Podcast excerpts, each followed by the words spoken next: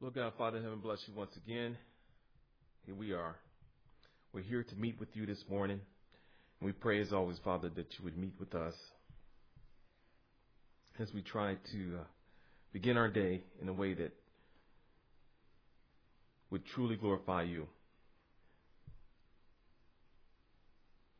The living God, the true and living God, an almighty God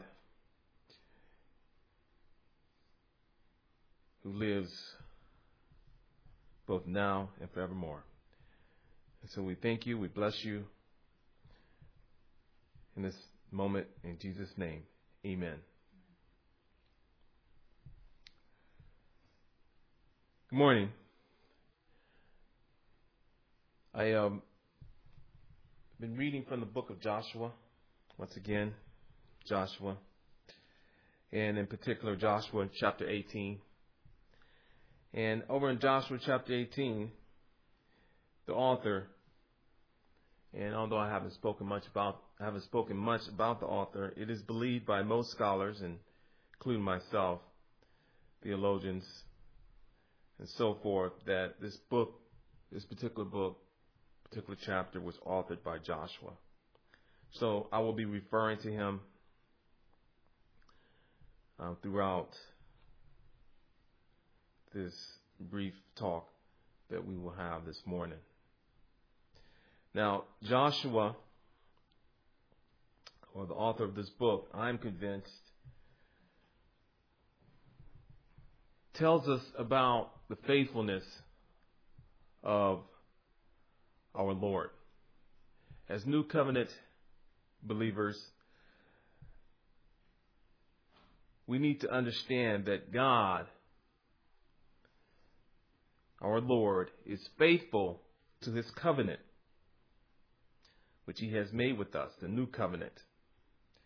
And we got to always remember that the covenant is just a way, another way of describing our relationship with God.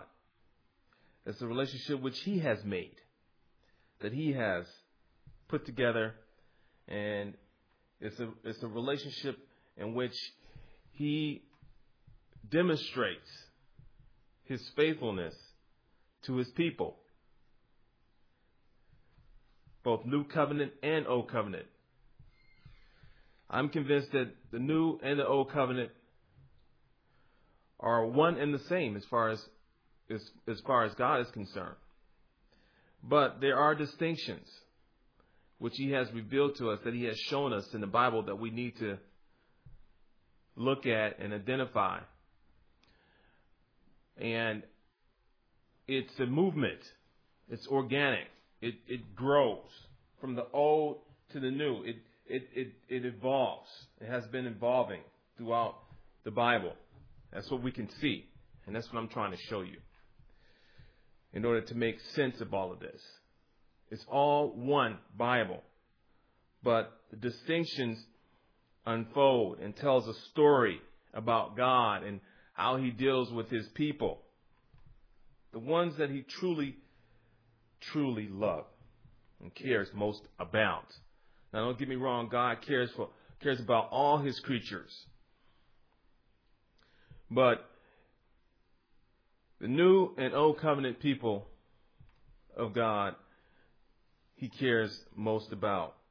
And he has shown us this um, in, in the Bible. Are you with me?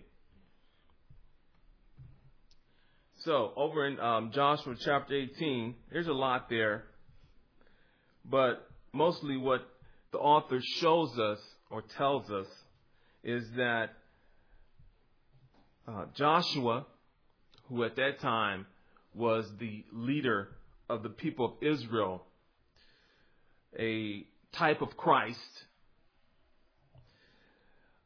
Jesus Christ, that is, he divided the rest of the land in this chapter. He divided the rest of the land and he gave it to the people of God. And in this case, we're talking about the patriarchs, the descendants of the patriarchs themselves. Now, the patriarchs, when I speak about the patriarchs, patriarchs I'm talking about uh, those who had, who had, who had, uh, who were, who had, uh, basically our ancestors of the children of Israel during this time. So during this time, now we need to understand they had been um, just come from or had just uh, entered into the land of Canaan. That's where they're at now. So we, we need to understand this. I'm trying to paint a picture for you. They're in the land of Canaan now. They made it. Those children of Israel, the ones whom God had faithfully uh, walked with, talked with, and had decided that would make it into the promised land. That's where they're at now. They're in the promised land. And so now they're in the promised land and they're dividing the land. And in this chapter, the rest of the land.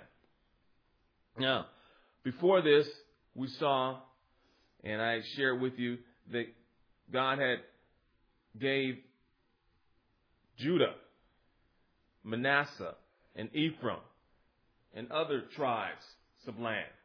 Now, in this particular chapter, God is giving land to Benjamin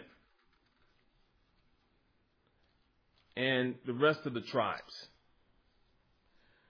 And uh, he talks a little bit about this. The author talks a little bit about this over in beginning in verse 11 of chapter 18. Joshua chapter 18, verse 11. Let's go over there real quickly and let us see how God, through Joshua, allots the rest of the land to the different tribes of Israel, the descendants, the children of Israel. Amen? Now, the lot came up for the tribe of Benjamin, clan by clan. Now, we need to remember who Benjamin, I want to remind you who Benjamin is. Benjamin was the son of Jacob and Rachel. You guys remember um, Rachel? Rachel was very special to Jacob.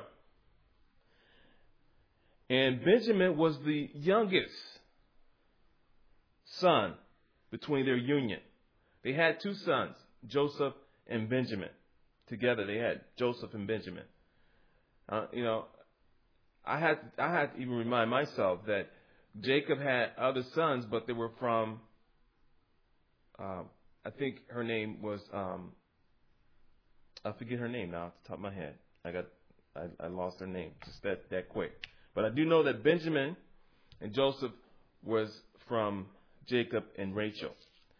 And Benjamin was born, when Benjamin was born, when Rachel was giving birth to Benjamin, I don't know if you recall, right after he was born, he, uh, she died.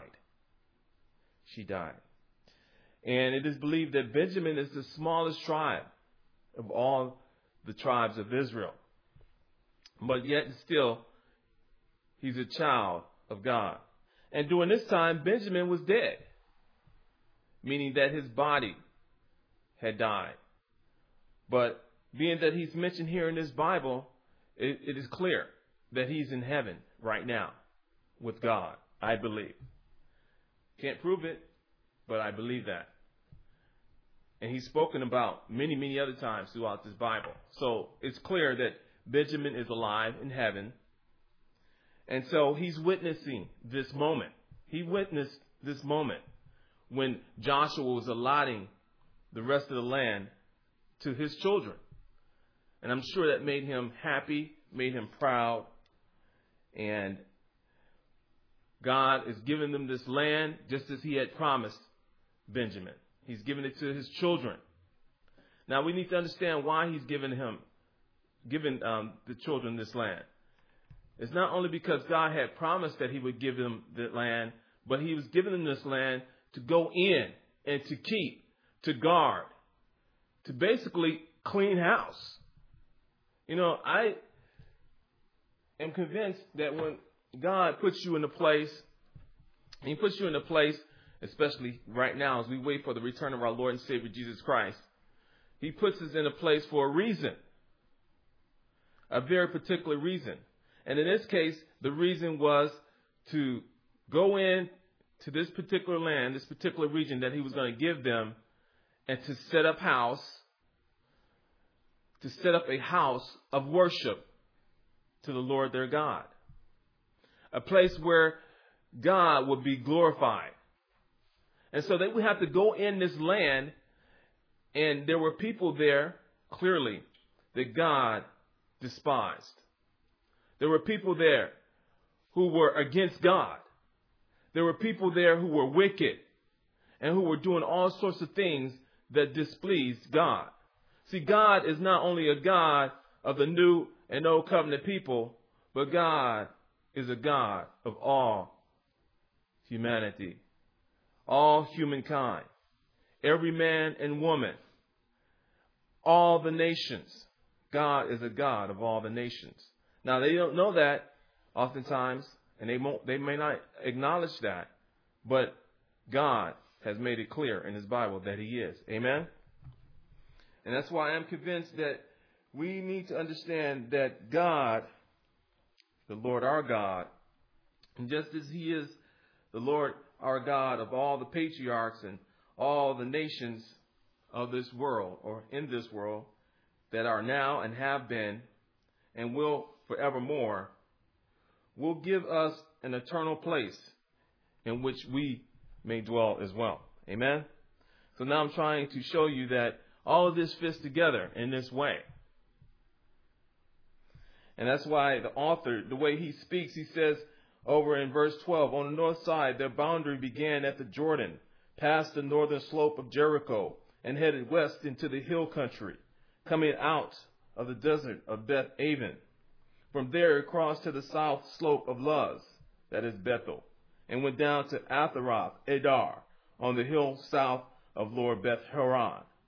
From the hill facing Beth Horon on the south boundary, turned south along the western side and came out of Kiriath Baal, that is Kiriath Jearim, a town of the people of Judah. This was the western side. So basically, God had gave land to the children of Benjamin that was between Judah and then on or, or next to Judah. And remember, Judah is his older brother. The children of Judah. Now, you got to remember that we're talking about the children of Judah. And again, God is the author is speaking in this way because Judah, just like Benjamin, is alive in heaven as well. And he was witnessing this moment. And I'm sure in the presence of our Lord and Savior Jesus Christ. And he was giving them thanks, and he's giving them thanks even right now because we, as the children of God, we must continue to continue to uh, tell the story of Benjamin, Judah, Isaac, Abraham, and so forth. That's what we're doing. Are you with me? Right now, God is testifying to his faithfulness through me to you. And we're witnessing that as we're reading the Word of God. Amen? And it goes on. The southern side began at the outskirts of Kiriath Jearim on the west. And the boundary came out at the spring of the waters at Nephtoah. And boundary went down to the foothill facing the valley of Ben Hinnom, north of the valley of Rephaim. Rephaim. It continued down the Hinnom Valley, along the southern slope, and so forth and so forth. And he continues to show them these lands, these regions, these boundaries in which Benjamin would be tasked to go in. And actually, the people who were there, he would be tasked to judge them by the hand of God. The children of Benjamin, I should say, would be tasked by God to judge them, to rule them, and if they were faithful in doing that, God would bless them. They would keep the land forevermore. Well, we will see as, the, as, the, as time goes on and as the story is told. They will not be faithful to God. They will not be faithful in what God has tasked them with. They, will not go in and they will not judge the people. And they will not refrain from or keep from worshiping their gods and so forth and being influenced by them and being led down a path that clearly is against God. But God still kept his part of the deal.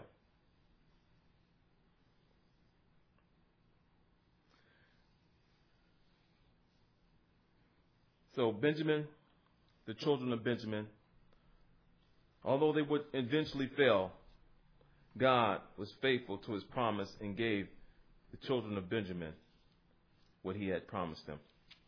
And God will do the same for us as well.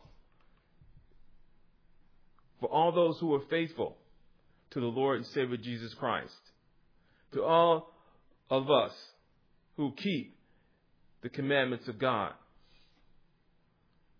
for all of us who follow the way of our Lord and Savior Jesus Christ, God will be faithful to rewarding us and giving us what He has promised, and that is eternal life with Him. A place that is eternal, a new heavens, a new earth, in which God will be our God and we will be His people. The Lord will be our God and we will be His people. And we will dwell with Him. We will be with Him there will be a time, it will be a time when there will be no more crying and no more weeping, no more sadness, no more disease, no more sickness, and on and on. I want to encourage you to get into the Word of God and read it for yourself. Don't take my word for it, read it for yourself. And I hope that it bears out that I am telling you the truth, and I'm sure that it will. I'm sure that the Spirit of God, just as He has revealed this to me, He will, will eventually reveal it to you. But you have to get into the Word yourself. And you have to read it. And you have to meditate on it. You have to apply it in your lives. Are you with me, people?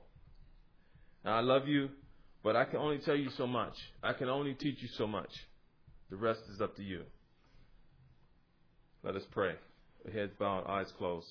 Lord God, thank you once again for reminding us of your faithfulness, your covenantal faithfulness, your covenant faithfulness to us, faithfulness to your covenant, I should say, and how important it is to you, and how important it should be to us, to us, and that you have given us a, a job to do here in this earth as we wait for the return of our Lord and Savior Jesus Christ.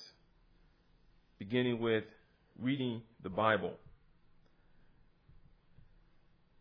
dissecting it, dividing it, and meditating on it, and living it in our lives each day. So I pray that we would today, for this is what truly glorifies you. This is what blesses you and blesses our neighbor and even blessing, it blesses us as well. So we pray that we would, in all these things, be faithful to you. In Jesus' name, amen.